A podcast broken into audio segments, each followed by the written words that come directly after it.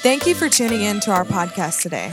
We know your life will be changed for the better by listening to God's Word. If you'd like to know more about Trinity Beaumont or contribute to our ministry, please visit www.trinitybeaumont.com.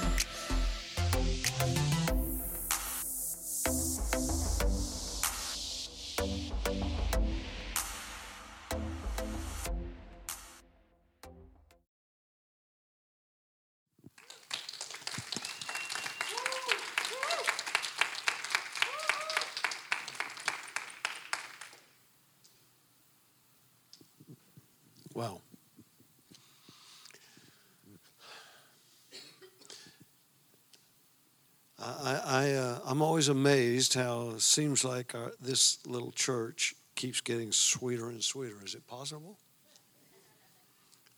Um, it, it's, it is amazing, and, and I'm enjoying being a part of this group more now than probably any other time.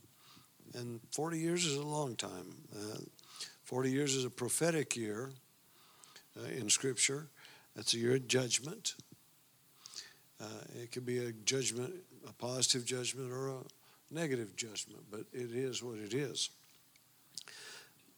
Uh, so, uh, yeah, come celebrate with us. Uh, I'm excited about having made 40 years. That's kind of amazing in itself.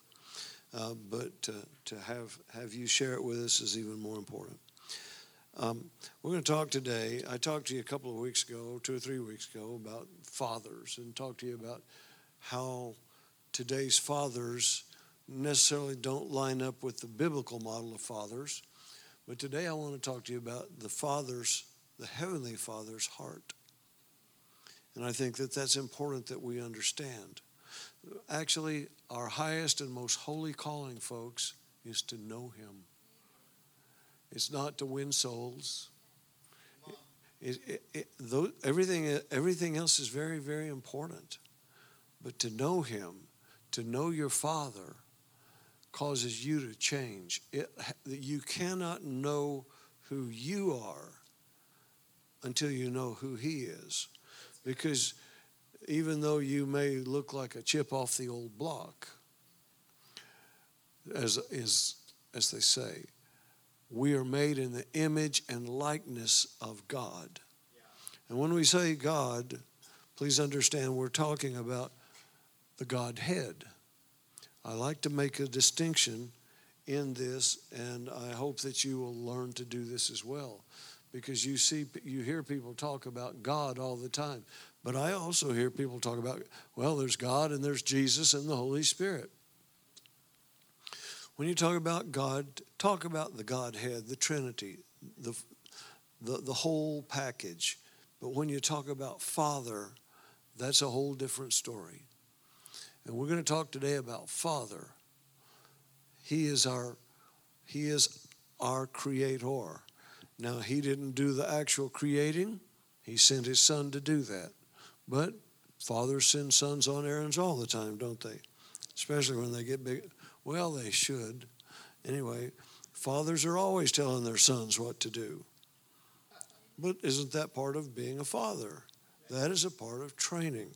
So we're going to talk about that. And John's gospel probably, um, at least is my favorite, but I, I recognized a long time ago that in John's gospel, he came and I, I really became amazed when I was studying John's Gospel, I still have that Bible packed away where I went all through John's Gospel and highlighted every place where it mentioned Father. And it was, it was, I was amazed and I realized that Jesus, what John teaches us about Jesus is that Jesus wants to show us, wants us to know his Father and make him your Father as well. He needs to be our Father because that's the only way we can understand who we are. We live in a day when many, many people don't know their Father. So, how can they really know themselves if they don't know where they came from? But so much more important than a natural father is to know the Father who created you. Your natural father or mother did not create you with a purpose and a destiny. Your Heavenly Father most certainly did. He hasn't made, listen, you're, you're not a random drawing. You didn't just happen, no matter if you were a surprise to your parents or not. I have a sister that was a surprise, but um, she's precious. God has a purpose. You have to understand this. He created you for a purpose. You have a purpose in Him, a destiny from Him. And that's so important that you realize that because people who don't never achieve it. Right. Uh, I just in uh, one chapter I took John 14 and I counted up the times that it mentions the name God once and but that name mentioned as God is spoken by the Son of God. So he cannot be talking about the Godhead. He's talking about his Father. Other than that, there are 20 times in one chapter that he mentions Father. It's all about Father. And Jesus said, I came to do the will of my Father. I don't do anything that I didn't see him do, and I don't say anything that I didn't hear him say. And we really need to understand that. Now, I mean, that doesn't mean that you can't talk about football. But let your words be seasoned with who you are, not just what you know. Because people really want to know who you are more than they want to know what you are. And the only way that you can be a testimony is by identifying with your Father who created you. Proverbs 4 and the 23rd verse reads this way Keep your heart with all diligence, for out of it spring the issues of life. New Living Translation says, Guard your heart above all else, it determines the course of your life.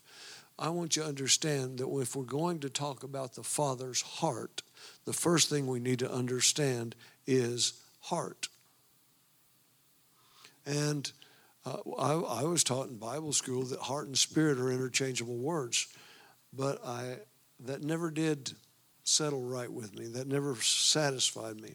So I began to do research on my own, and I found out that well, I'll, I'll give you some Old Testament, New Testament definitions. In the Old Testament, the word heart is, comes from the Hebrew word leb, leb, or lab. And it means it's used as heart, the mind, and in the midst of. It's interesting that it appears in the Old Testament 860 times. 860 times. Uh, lab can also refer to the inner part of the middle of a thing, and I that's what I really discovered about this. But I'll, I'll tell you about that in a minute. It's this. This is right out of, of uh, Vine's expository dictionary for Old Testament words. It's the seat of desire, inclination, or will, uh, or can be indicated by heart. Pharaoh's heart was hardened. Exodus seven fourteen. Whoever is whoever, excuse me, whoever so is of a willing heart, let him bring it. Exodus thirty five five. I will praise thee, O God, with my whole heart the scripture says. So we see how it's used here. The, in, within the New Testament, the Greek word is cardia. We understand that it talks about, uh, it, it, it's the same word as we get the pump from. You've heard, you know, we know of a, a cardiac, cardiacs or, or cardiac surgeons or doctors, heart doctors. Some of you go to one of those. Cardia, though, has to do with the center. It's the center. It is the most important organ in your body. And, and there's a spiritual connection between the natural and the spiritual because in being the center. Uh, the the um, uh, Vine's Expository Dictionary of New Testament Words says it's the chief organ of physical life, parentheses, for the life of the flesh is in the blood, Leviticus 7 11. And of course, it's the pump. It occupies the most important place in the human system, right in the middle, center. Man's entire mental and moral activity, both the rational and emotional elements. In other words, the heart is used figuratively for the hidden spring of the personal life, the seat of moral nature and spiritual life. This applies to the Father's heart the same as it applies to your heart. Don't forget keep it always in mind that you, listen to me very carefully, we don't get a revelation of this. It's hard for us to even go on being and doing what we're called to do. You are created in the image of the Most High God. Let that sink in. Let that sink in. Because some of you think that you were just, you were created in the image of your mother and father. You were created by your culture. Hey, wait a minute. First of all, first and foremost, you're created in his image and likeness for his purposes, not for your purposes. We, many of us, err when we go through our whole life living for our purposes and for our desire when he created us for his purposes. Now, I know one of the, one of the, the, the, the more popular authors out there said that we were created and will spend forever worshiping him. I, I heartily disagree with that.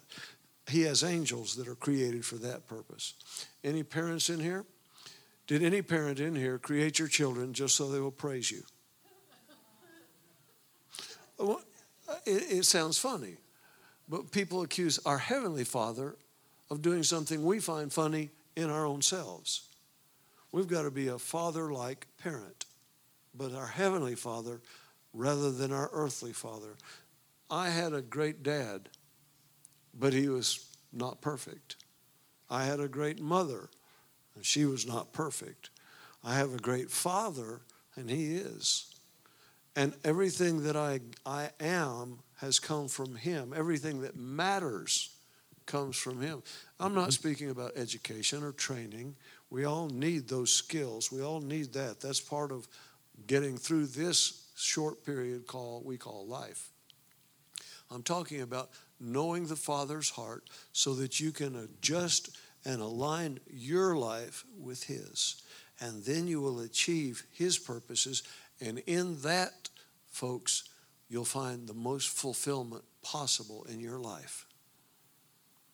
You can only find true fulfillment and, like Andrew was talking about, completion in Him because he is the only one, and his son were the only ones that were complete. So, the center of man, in my definition, is where the soul and the spirit meet and combine. We know that we're three parts body, soul, spirit. The soul, of course, we know is the mind, the will, and the emotion, personality uh, in, in its rawest form. But when you combine it with the Spirit, where the Spirit of God lives in your human spirit, then all of a sudden we have an interface like on a computer system where their devices are interfacing with one another so that they can communicate and share that knowledge. That's the heart. That's the Father's heart, and that's your heart. His heart is not different in nature than your heart. It's just bigger and more perfect. His heart is incredible. So we want to understand something about his heart because that's that's the place where everything comes together and we understand personality. There were some there were scriptures that we we need to understand. I, I read you Proverbs 4:23 that says, "Guard the heart with all diligence. Guard your heart. Keep your heart." But remember what Jesus said, again, speaking of the heart out of the abundance of the heart, the mouth speaks. It's not out of your mind. How many of you, how many of you have ever said something out of your heart that you sure wish you could have taken back? See, that didn't necessarily come. If it had just come out of your mind, you probably wouldn't have said it. You'd have said, "Oh, I'm not. You know, I'm not going there." It, all right. So uh, to, to get a, a, a finite description of the Father's heart, which is an infinite thing, is practically, obviously, impossible. Because the finite simply cannot define the infinite. But we can, see, we can learn his nature and we can order ourselves after that nature and You'll be helping Him when you do because that's His purpose in your life. This is His purpose. I said the highest calling is not just to know Him, but to be conformed to His image. Ephesians 5 1 says, Be imitators of God as dear children. Imitators. How many of you, how many sons want to be just like their dad when they grow up? Well, I want to be just like my father when I grow up. And I don't know that I'm grown up yet, uh, except except in this age, because I'm gonna. I'm, we're all going to be babes when we enter the next age, aren't we? A thousand years.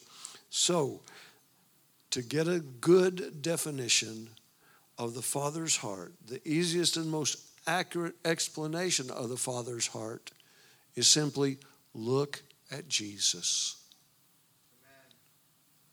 Look at Jesus. John 14, 6 from the New Living. I'm going to begin here and read through the 11th verse. Jesus told, told him, he's told, I am the way, the truth, and the life. No one can come to the Father except through me. If you had really known me, you would know my Father. From now on, you know him and have seen him. Philip said, Lord, show us the Father, we'll be satisfied. I want you to even notice how many times in these two verses you hear the word Father. Jesus replied, Have I been with you all this time, Philip, and you still don't know who I am? Anyone has seen me has seen the Father. Mark it down. If you've seen Jesus, and I don't mean, I mean, no one here has seen him with his eyes, but we've all seen Jesus in our hearts. Our mind and our spirit combine to give us an interior picture of him because we can relate to Jesus in a way we cannot relate to the Father. And that is, he's a man and he, he, he chose to become a man, and he'll always be a man. When this age is over, when we go into what's called eternity, he'll still be a man. And uh, when you think about that, I want you to understand how important man is to the Father. Because there will always be a man sitting at the Father's right hand forever. Forever and ever and ever. Amen always a man there. It's just not going to be God alone, it's going to be a God and his man, the Son of God. All right. Are we doing okay so far? The, Jesus said, The word I speak to you, oh, he, he uh, sorry. He said, in, uh, Anyone who has seen me has seen the Father. So why are you asking me to show him to you? Don't you believe that I'm in the Father and the Father is in me? The words I speak are not my own, but my Father who lives in me does the work through me. Just believe that I'm in the Father and the Father is in me, or less, or least, at least believe because you because of the work you have seen me do. You see me do miracles that only the Father does, and He works through me. I'm not doing the miracles He is. That's what Jesus said. The Passion Translation, the Trashion Translation the Passion Trans. Don't, don't you believe that the Father is living in me and I'm living in the Father? Even my words are not my own, but come from the Father, for He lives in me and performs His miracles of power through me. Because uh, believe that I live with, as one with my Father, and that my Father lives as one with me at least believe because of the mighty miracles I've done. Our greatest error in trying to understand the Father is we want to understand the Father through our eyes. Instead, we have to begin to look at the Father through the eyes of His Son Jesus. That changes everything. When you start thinking about God the Father, think about it from his perspective, not from our perspective, because our perspective can be very faulty. By the end of this message, uh, you, are going to understand that, that it's silly to get angry with God and blame him for what's going on in your life. When you understand, when you see it from his perspective, instead of just looking at it from your perspective. Because we look at it from our perspective, which is pain, confusion, uh, distrust, suspicion, all those things. We have to look at it from His. He has nothing that's imperfect. His, his, the, his vision is perfect. And that's, and, uh, and we'll talk about that for just a moment. John chapter 1, verse 18. Jesus, well, I'm sorry. John said in John 1:18, "No one has seen God the Father at any time." I added the Father because that's who John is speaking of. Uh, John 6:46, these words are in red in some Bibles, and it says, "Not that anyone has seen the Father except he who is from God, he has seen the Father, and he's speaking of himself." So, I want I've, I was going through Scripture, I was studying. Here's an example. Here's a picture of the heart of the Father, but looking through the Father's eyes. Luke 15, verse 11. Then Jesus said, Once there was a father who had two sons. The younger son came to the father and said, Father, don't you think it's time to give me my share of your estate? Now I'm going to pause here. In Middle Eastern culture, to go and talk to it, it was a, considered a great offense to ask your father for your portion of the inheritance say it, says in i wish you'd already died. But so the father went ahead and distributed between the two sons their inheritance.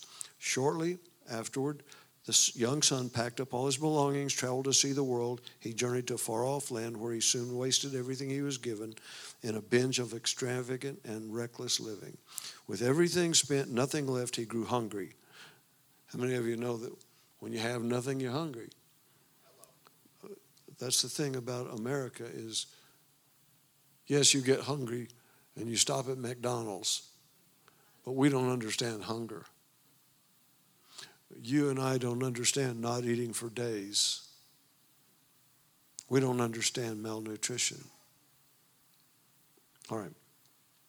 Anyway, uh, with everything spent, he grew hungry because there was a severe famine in the land. So he begged a farmer in that country to hire him. The fi- hi- farmer hired him and sent him out to feed the pigs. Now, if you know anything about Jewish people, swine were unclean animals. And of all the things that this young Jewish man had to go do was feed the unclean. I'm telling you, he hit bottom. Sometimes we're so stubborn, we, ha- we can't be helped until we hit bottom. Don't ever let that happen to you. Have a tender heart, be correctable. Don't resent correction. The scripture says if God doesn't, a father who doesn't correct his son does not love him. The father loves us and corrects us. I welcome correction. Why do I welcome correction? Even, even that word chastisement. Because if something is that out of order, it needs correcting, and I can only come out better by receiving it. If I resent it, well, I'll, I'll give you Proverbs 12:1. He who hates correction is stupid. And I'll just leave it there. So we know the scriptures. He, he didn't have anything to eat. He was, he, he, he was thinking, man, I'm, I'm, if nobody's looking, I'm going to eat some of the slop that I'm giving to the pigs. You ever been that hungry? I fasted 10 days once and dog food started looking good. Uh, so he decided, and I'm, I'm going to shorten this because it goes all the way through the 32nd verse here. He decided, if I go home, uh, my father, all, all my father's servants eat good. At least if he'll hire me as one of his servants, I can eat at least. And I don't deserve to be anything more. It'll take mercy and grace for me to even be his servant. And so he went home. That's where the story starts getting good. So the young man, the young son, set off for home. From a long distance away, his father saw him coming dressed as a beggar. That, that this is from the Passion Translation, and the Aramaic explains it well that he was dressed like a beggar. It doesn't say that in our King James or our older translations. And great compassion swelled up in his heart for his son who was returning home. The father raced out to meet him, swept him up in his arms, hugged him dearly, and kissed him over and over with tender love. Then the son said, Father, I was wrong. I sinned against you. I could never deserve to be called your son. Just let me be. The father interrupted and said, Son, you're home now. wait till wait till we hear that. You're home now.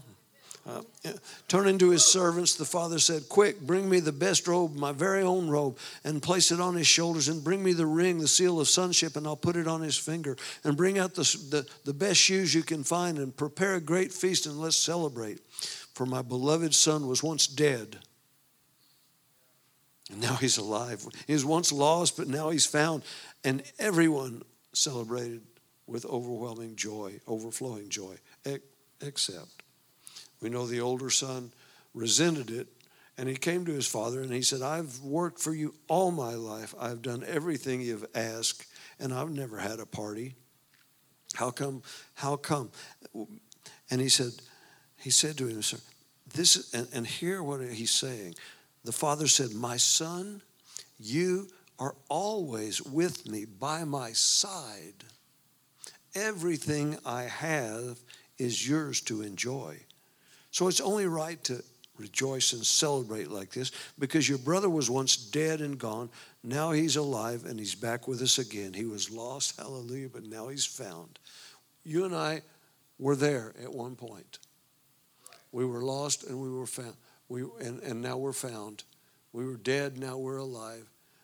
I, think that's a marvelous thing.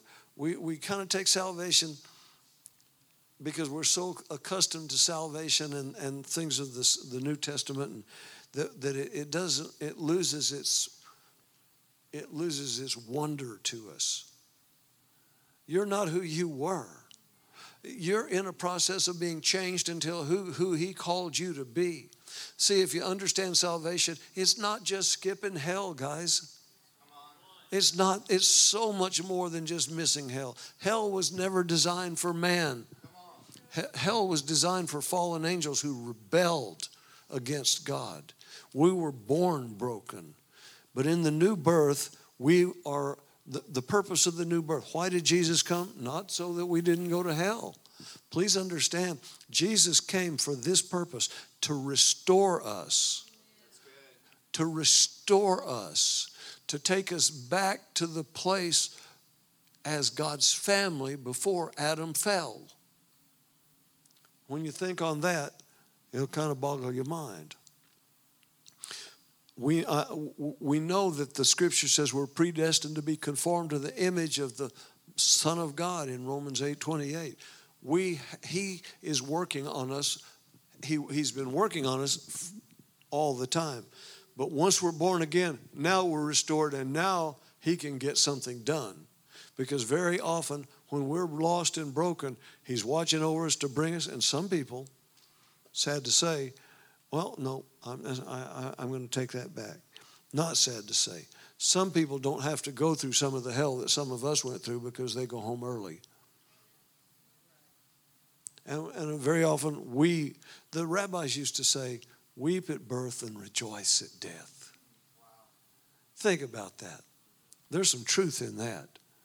McKenna I, I, I, mean, what a precious child that Caitlin and Andrew gave me. But I, I fear for the world that she's growing up in. I fear for the world that they are in.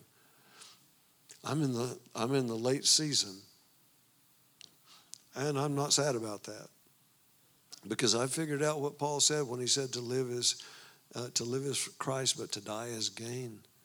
It's not a bad thing. You see, if you look at death from the Father's standpoint, you're just coming home. You're just coming home. So I, I picked up four points out of that script, that passage. The Father sees us, first of all, as the prodigals, broken, lost, and gone from Him. We were dead. Although the fellowship has, had they, they had lost their fellowship, the relationship remained unchanged. You're born again, and that relationship, the fellowship, is restored.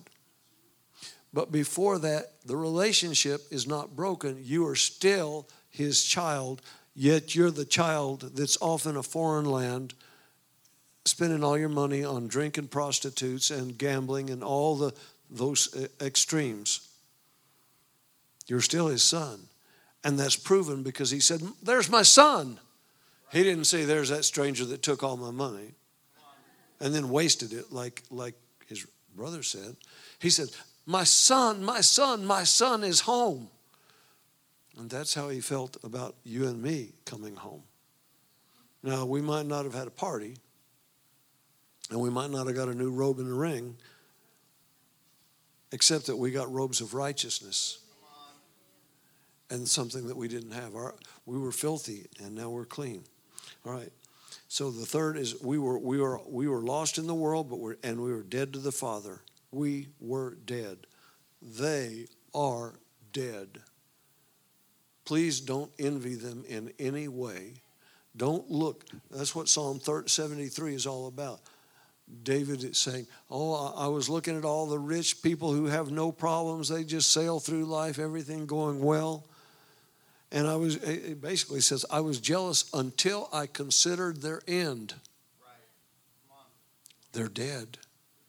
They're dead. You're not dead, you're alive. And we were all the younger son at one time.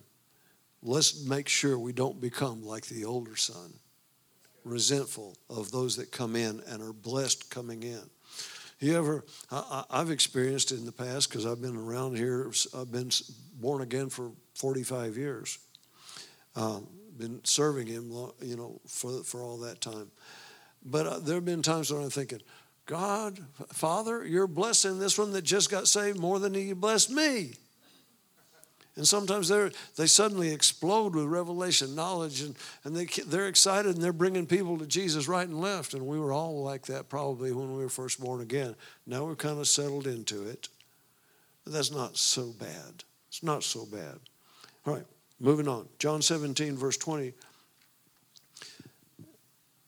This is where Jesus is speaking again, and he's praying to the Father, uh, and probably for the last time, except to say, you know, uh, uh, Father, why have you rejected me? Why have you turned away from me? He said in the 20th verse, and this is, um, well, I forgot to, I didn't write down what translation. And I ask not only these disciples, but for also for all those who will one day believe me through their message. I pray for them. See, he's talking about you and me. He's talking about his disciples, but he's also talking about you and me. I pray for them to become one with us so that the world will recognize that you sent me. For the very glory you've given me, I've given them so that they will be joined together as one and experience the same unity that we enjoy. Think about the Father's heart. He is in union, He is one. We've already know that He and the Father are one. We read it in John 14. But He wants us to be in union with Him. Your Father wants you to be one with Him. One with Him. He doesn't want you to just be a stranger. He doesn't want you to, you're, you're not a stepson. You're born into his family. And that how much do you love your children? How much do you love your children? Darnell came in and said, Pray for Ray Darius, her son. He was in a motorcycle accident and had to have surgery. Her son was the first thing that she mentioned to me. That's not taking anything away from Big Ray, because Big Ray feels the same. That's Big Ray next to Darnell. Her son. I, I found it amazing. Well, I really didn't, not when you understand parents. And Ted Bundy, anybody remember that name? He was the serial rapist and murderer. He was born again in, in prison. Before, uh, actually, James Dobson went and witnessed to him, and he was born again. But no matter all the terrible things he had done, his mother went, there, went to be with him when he died. That was his mother, that was her son. Yeah, he got crossways, but he got straightened out. But do you understand? There's something about our son. God loves you even when you are rebelling, even when you were prodigal, even when you were out, uh, uh, out there spending your life on worthless things. I did, you probably did. Let's don't compare notes. uh, verse 23 You live fully in me now, and I live fully in them, so that they will experience perfect unity, and the world will be convinced that you have sent me, for they will see that you love each one of them with the same passionate love that you have for me. Selah. Most Christians simply would not believe his words. Oh, surely he loved Jesus more than he loved us. That's not what Jesus said. He said he loves every one of his children the same as he loves Jesus, his son.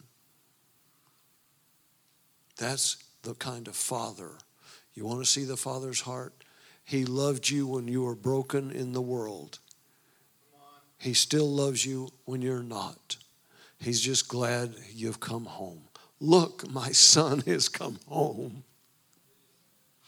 Can you imagine the joy that he felt? He thought his son was dead. He had not heard anything from his son since he had left.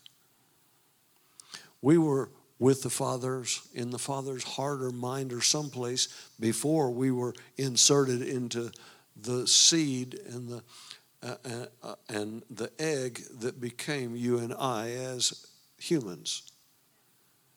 We existed before that. He didn't just pop up a new spirit. I don't understand anything about that, except that that's what the word says. I don't understand where we were, what we were doing. I do not believe in reincarnation or karma. Karma, basically, really, if you get right down to it, is the, the law of sowing and reaping.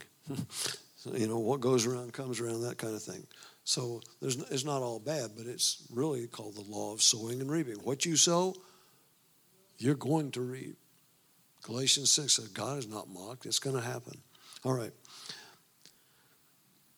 So he desires that we become one with him, but he also desires very much that we become one with each other. He wants, this is his heart. How many of you love to see strife in the family? How many of you, I, am so grateful, I am so thankful. My sisters and I are so tight, so close. We've always been that way. But I see families that are so broken that they hate each other. They don't speak to each other. I've talked to some of you guys. No, you know, my daughter doesn't speak to me. My son doesn't speak to me. And whether or not it's our fault or their fault or whoever's fault, it's a fact that the family is broken. And our Father wants his family to be one, the same as you want your family to be one. I want you to know his heart. Are, are, are, are you with me okay? Is everybody doing all right? Yes. All right. So he desires that we become one with him and with each other. How few really understand this or even obey it and make it a priority. But that was Jesus' prayer that we might become one and one with him and one with each other. That's what the church ideally looks like. Turn to your neighbor and say, I'm supposed to be one with you not your wife or husband. You understand? I'm supposed to be one with you. I don't care what you look like. I don't care what color you are. I don't care where you came from. We are to be one because we are joined together by the Son. And we are all brothers and sisters. I get a I get a joy, and Becky can tell you. I love to when I'm standing in line. I don't waste it. I'll talk to somebody and say, uh, "Can I ask you a question?" Well, sure. Uh, uh, are you a believer? Do you uh, are you born again? They say, "Oh yeah." I said, "Well, hallelujah!" I introduce myself and get their name, and I said, "We might as well get to know each other. We're going to spend forever together. We're, we're in the same family."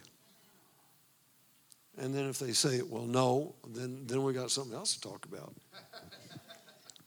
But, but I, find, I find great joy in that. And all, everyone that said, Yes, I'm a believer, we end up just, they end up just grinning and agreeing with me. And we just have a reunion right there. So that's just an idea. You might, it's a conversation starter at least. And you don't have to waste your time standing in some stupid line. I don't like lines. But so, so I'm gonna I'm gonna try and use them All right? We, we doing okay? All right, now, we're all familiar with the Father's heart, the, his heart of love. And we think we understand it very well. However, this is where the kind of the shoe, the other shoe drops. This is the part we don't always want to see, but it's truth anyway. And you, and He is the truth, the life, the way. So you might as well know it. There is a not a dark side, but a judgment side of His love. And any, any it is not real love if there is no judgment. There is no love. Love must judge. Love just can't accept everyone's behavior. Love has to say that behavior is wrong. The scripture tells us not to judge those outside. He'll take care of that. All you can do is love them. Are you with me? Thank you. We have to love them. That doesn't mean that you have to like them. You know, I'm seriously convinced that God always loves us, but He doesn't always like us.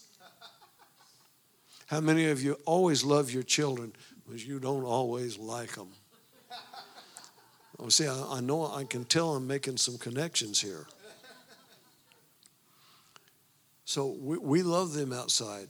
The scripture was particularly talking about sexual immorality. However, he said on the inside, in the church, we must judge each other. When you see wrong behavior, you don't love them if you don't correct them. The Father says, the, the, the Word of God says, the, the, the, the Father that won't correct his children, he won't spank his children, actually, doesn't love them. Now, I don't know, I know very few parents that believe those scriptures. They believe modern society. Actually, I had my oldest daughter, Nicole, tell me once when she was when she had her first child. I said, "Well, did you spank him?" I don't strike my child with that kind of holier than thou attitude. I said, "Well, you're not following Scripture then." Well, I really didn't care. I don't. I, I don't. I don't strike my child. Correction is a part of love. It's a part of love if you see someone, and especially a believer, that's doing things that are detrimental not only to him but are, are that destroy his testimony and bring darkness or disgust upon the body as a whole because what does it look like on the outside if we if someone is having a, a, a adulterous affair etc and we don't do anything about it we just accept them as normal that's like the world does the world has, has rationalized immorality so much that, that it's, listen, I, I, I really like Jonathan Cahn. Anybody like the Rabbi Jonathan Cahn? I'm reading Paradigm. Actually, it's a book that Nanette loaned me years ago and I forgot about it. But it still has her name in the front, so she'll get it back as soon as I get through. Uh, but he's, he's talking about how civilizations degrade from a being a God fearing civilization into a civilization that the government supports immorality. The government, and, and it's become a sacred thing. This is scary when I'm reading this. Can you imagine abortion being considered sacred and something that's celebrated by the government, but all you have to do is listen to read in the papers. Abortion is celebrated as a right, an, an inalienable right. And, and according to the scriptures, God hates the shedding of innocent blood. And what is more innocent than a baby? All right, so moving on. I'm telling you about his heart there's things that God hates. He doesn't hate his children, but he hates some of the things that they end up doing. See, the, the, sexual immorality, the Bible says, should never be named among believers, never even be, shouldn't even be a thought. But I'm sorry to say, I've seen too much. The body's far from where it should be. But I'm only responsible ultimately for this body. Uh, we, Sam Carr up in Shreveport. He's my age and he's he's he's in the same kind of position I am, but he's the senior pastor and his designate is the lead pastor. That makes more sense to me than just the teaching pastor. But that doesn't mean that I'm running everything. No, I leave that up to him. I can't tell you the day I realized I don't have to make all the decisions anymore. This just feels so good. I don't have to decide are the windows clean or not. I don't have to decide, you know, what needs fixing, and what doesn't. I don't have to make those thousand decisions pastors have to make every day. All right, but moving on, I'm, I'm sorry.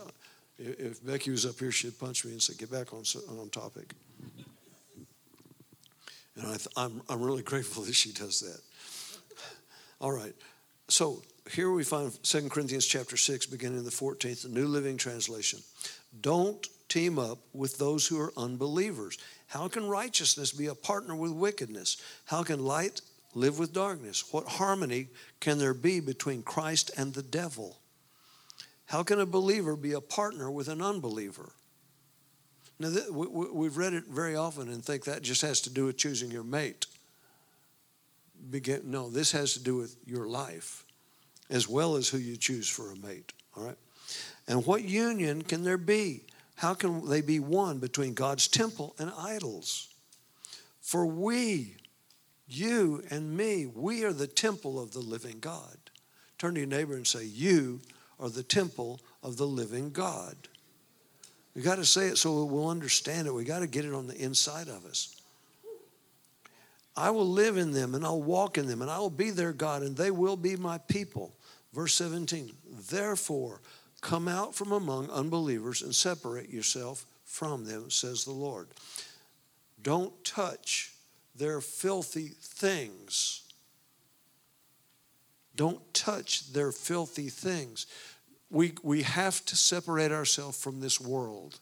We cannot, we have to stop doing world things if we want to fulfill His heart for us as the church and as, as people of God.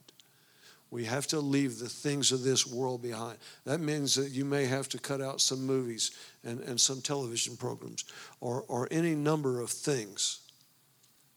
Because if look at it and say, would God consider this a, a filthy thing?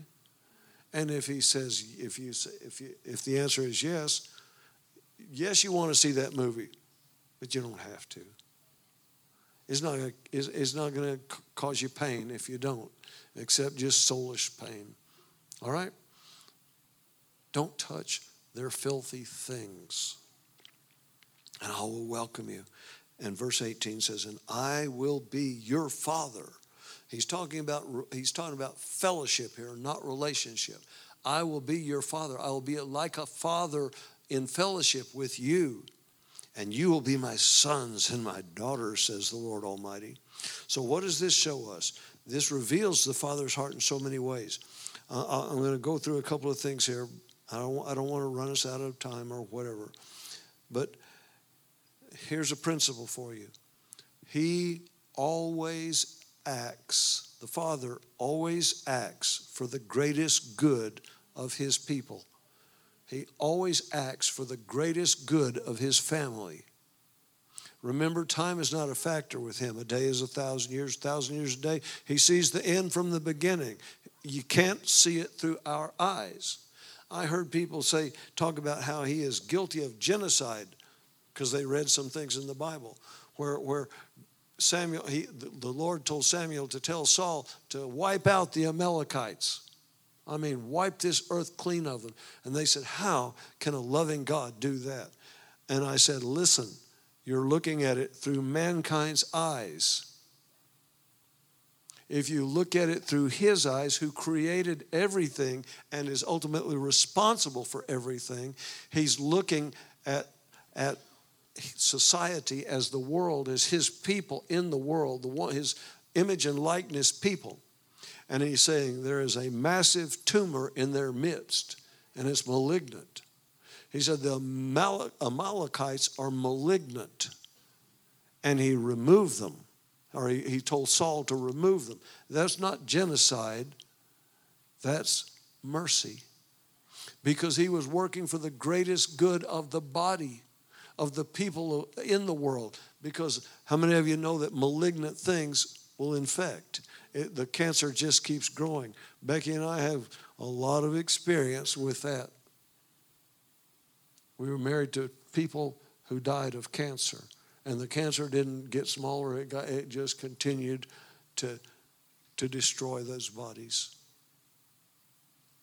the bodies that we loved. Are you following me? He always acts for the greatest good.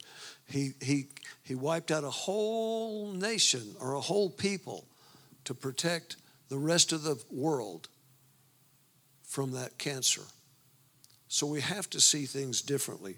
We have to understand that the, what is the greatest good for his family is not always the greatest good for you and me. Ooh.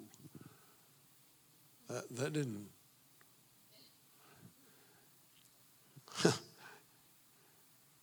Listen to what uh, Samuel told Saul after he refused to do it. He, he saved the king, he saved the animals, he killed all the people. Shows, well, shows a lot. But I don't have time for all that. 1 Samuel 15 23, because you have rejected the word of the Lord. Who else rejected the word of the Lord and got in big trouble? Adam. Very good. Who said that? Uh, excellent. Adam. Adam. All right. He also has rejected you from being king. Then Saul said to Samuel, I have sinned, for I have transgressed against the commandment of the Lord and your words, because I feared the people and obeyed their voice. Sounds like Adam. That woman you gave to be with me, she's the one that caused me to eat. I feared the people I obeyed their voice. Your voice, their voice was more important and stronger than yours, is what he said. Now, therefore, please pardon my sin and return with me that I may worship the Lord. But Samuel said to Saul, I will not return with you, for you have rejected the word of the Lord, and the Lord has rejected you from being king. Now, I'm going to pause here and take just a short side trip, but this is planned. This is not a rabbit trail. The scripture tells us that, that we that overcome, and you've heard me teach it before, will become will be seen as kings and priests unto our God and will reign and rule with him for a thousand years following this age. How many are familiar with the scriptures? Now, some of you aren't. Sometimes I'll have to come back and teach you that, I guess. But that's okay. But the scripture says that we, we were created. If you go back to Exodus 20, we, we were a, a, a royal priesthood, uh, the, the Jewish were, the Jewish people, and we are, we are out of that same tree. We are a part of that Jewish tree. We are to be kings and priests in this world for a thousand years if we qualify, and I, I insist on that if we qualify. Just because you say Jesus is my Savior doesn't qualify you to rule and reign. You have to be kingdom minded, kingdom people who follow the King and obey Him. He has to be Lord of your life. That's where, that's where this ruling and reigning comes from. All right. So Saul was rejected. He lost all of his reward for being king. He was king till he died. He died in battle. He was king till he died. He didn't stop being king immediately. He lost his kingship, his standing with the Father. We have a standing with him as believers who walk with the Father, who know his heart, and who conform our hearts to his. We have a place of ruling and reigning in the, in the millennial kingdom. That's what it's called. This is when the kingdom is established on the earth. Jesus is the king on a throne in Jerusalem. This is our future. I, I hate to break it to folks, but we're not going to spend forever in heaven. Uh, uh, it's just not scriptural. We're raptured the best we can tell. We go to heaven, or if you die early, you go to heaven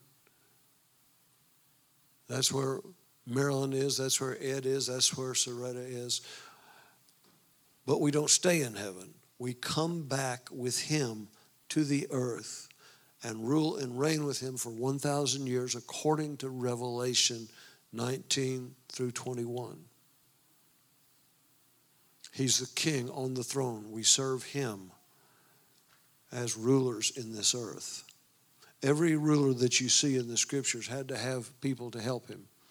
Joseph, uh, Daniel, and the Hebrew boys, they, they were they were the they ruled under the the Pharaoh or Nebuchadnezzar or whatever the whatever the all right.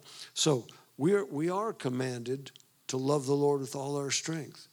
That love must work in both directions. True love of the Father understands that all he does, good or bad, in man's eyes, is always an act of love, always, whether we understand it or not. I've got, I've, got to, I've got to make sure you get this because there are a lot of things that happen. First of all, everything that happens is not God.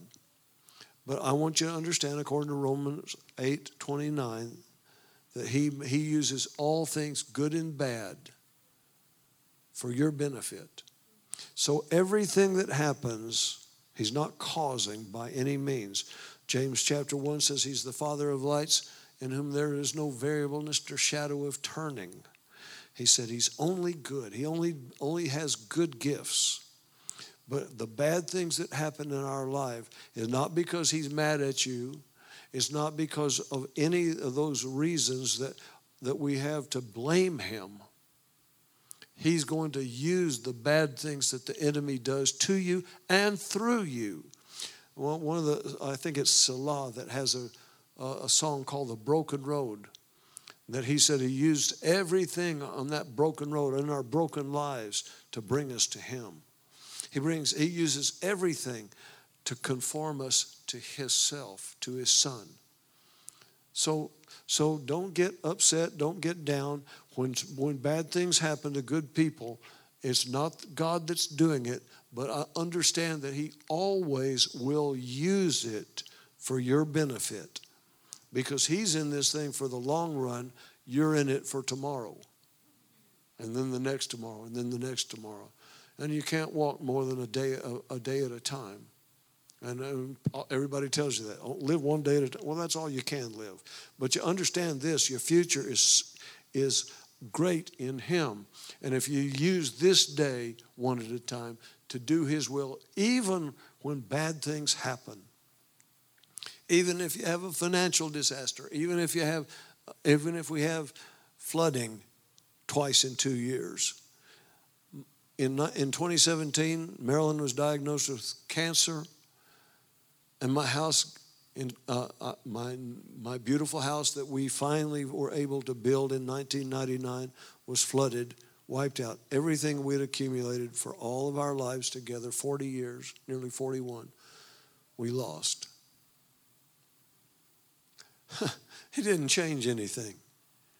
Well, yeah, I didn't have stuff, but I'm still who I was. I'm still, I'm still the man that God called him to me. I'm, I, I am not lost. Don't live your life in your stuff. It can be gone in one day. I've experienced it. We, we started cleaning up the church after Harvey. We didn't even get finished. The other end of the building still waiting for us to finish it. And then it's about the time we got this room finished and this end of the building finished, we got flooded again.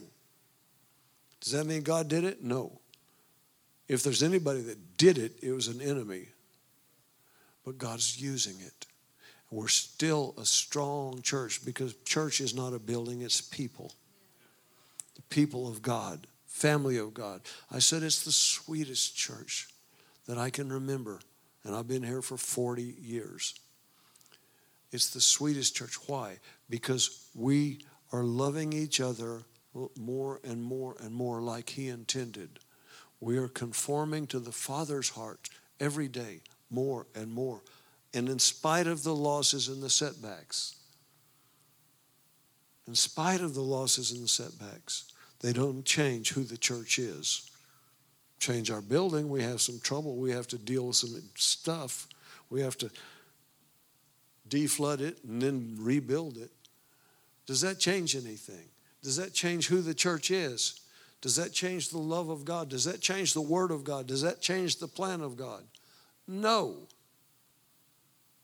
One of the things, uh, uh, and I'm so glad Andrew, Andrew does things differently, and I'm glad. I'm really glad.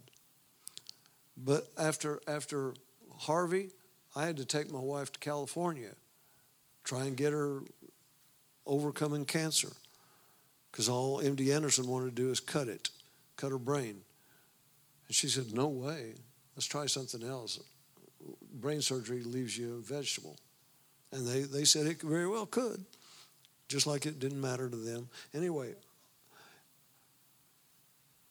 Andrew began to reach out to other churches. He's a, he, he's a he's still a fairly new pastor, 2016. But listen, he made connections with churches I don't even I didn't even know existed. He has expanded our network incredibly because of two floods. We now have connection with people and other believers and other like minded believers that we never had before. Listen, God will use everything for your good. He always works for the greatest good of His people, even though bad things may happen.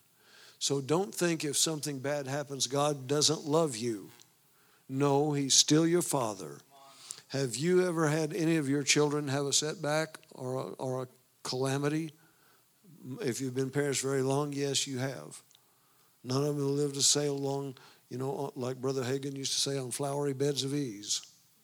Life is hard. Life is not fair. Ask Deidre. She's had some hard times. Ask anybody that, that's been around a while.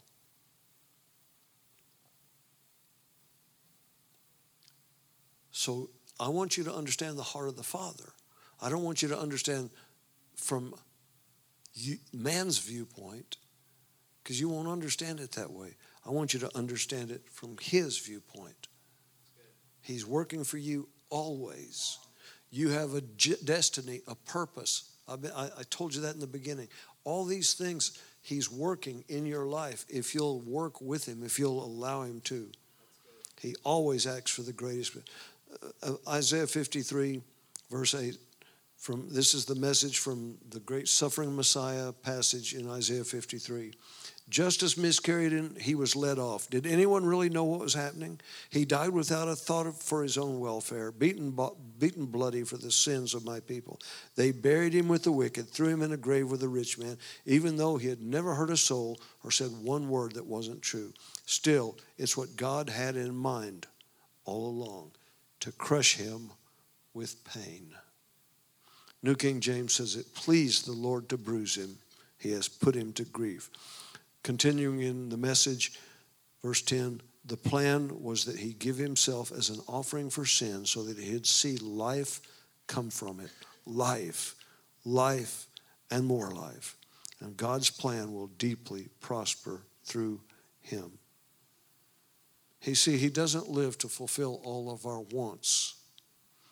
But Philippians 4:19 says, He will supply all of your need according to his riches and glory.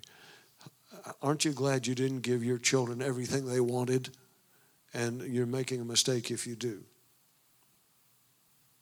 Give them what they need, give them a little extra, but don't spoil them. Don't make them expect it because they are they're special. No, let them trust you for their need and trust God for their wants. It's, it's not that hard. So now we begin to understand why we read in Matthew 3:17 and suddenly suddenly a voice came from heaven saying this is my beloved son in whom I am well pleased. A lot of people can't wait to hear well done good and faithful servant. I want more than anything else to hear this is my son. This is my son. Yes, he, his, his son was a servant, but I don't want to be just a servant. I want to be a son as well. Matthew 17, 5, while he was still speaking, behold, a bright cloud overshadowed them, and suddenly a voice came out of the cloud, saying, This is my beloved Son, in whom I'm well pleased. Hear him. I want you to think about this for just a moment. Here is Jesus standing on the earth. They heard something that very few people have ever heard. It was very rare occurrence. The Father spoke. When you hear the word of God all through the Old Testament and and up into the New Testament, it's the word of God speaking. The Father, remember Jesus said, "I only say what I heard him say." Here, the Father's voice is heard in the earth. What an incredible blessing to have the Father suddenly announce that on a worldwide PA system. This is my Son in whom I'm well pleased. Don't you want to hear that? Don't you want to hear that? Proverbs 3, verse 5 Trust God from the bottom of your heart. Don't try to figure out everything on your own. Trust Him, trust His heart. Quit trying to figure it out. Listen for God's voice in everything you do, everywhere you go. He's the one who will keep you on the right track. And in closing, lastly, the conclusion. Oh, it's only fitting because it's in the conclusion of the book. It's from Revelation chapter 21, and it's only got 22 chapters. He who overcomes shall inherit all things, and I will be his father I will be his God, and he shall be my son. That's his heart. His heart is that you overcome so he can be your father and you can be his son. And not just in a relationship, but in fellowship. Fellowship. Enjoying each other's company, working together for the same purposes your job is not your purpose. Scripture actually says, work with your hands so that you might have something to give. You, you can use that if you want to, Andrew. That didn't come from me. Work with your hands so you might have something to give. I want to ask you today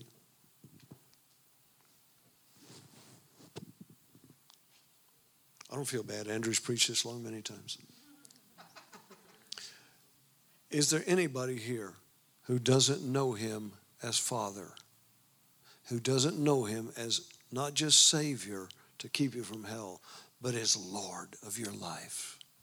Is there anybody here? Because you don't have to leave this place like you came. If you don't know him, you can leave with a relationship with him and a fellowship with him that you never had before. If you're here today and you say, I know He's my Father, but I have lost that fellowship with Him. I want to pray for you. So I'll be here as soon as we dismiss. And if you need that, I want to pray with you because we, it can be restored right now. Let me pray for you. But if you will, please bow your head in reverence to the Most High. Heavenly Father, thank you for your word. Thank you for helping me in some small way reveal your heart to your people, the ones that you love so much, the ones that you desire fellowship with. Sir, I thank you that you have called us sons. You, you, we call you Father. Help us always remember that you are the greatest, that even the Lord Jesus bowed his knee to you. So we, we will always do the same. We serve the Lord Jesus. We, we, we, you've shown us yourself through him. But help us always keep you at the center of everything. That's the place you are, and that's the place we always need to recognize. I thank you for this opportunity to share these things with these, your precious people, Lord. I thank you. I ask you that the things that they heard today, they will, will hold on to.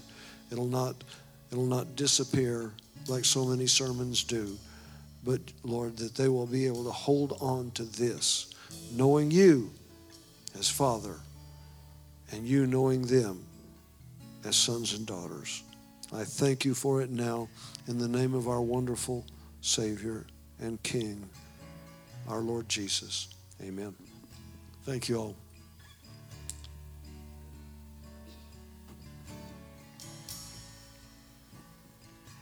Why don't you guys stand on your feet as the band leads us in a song?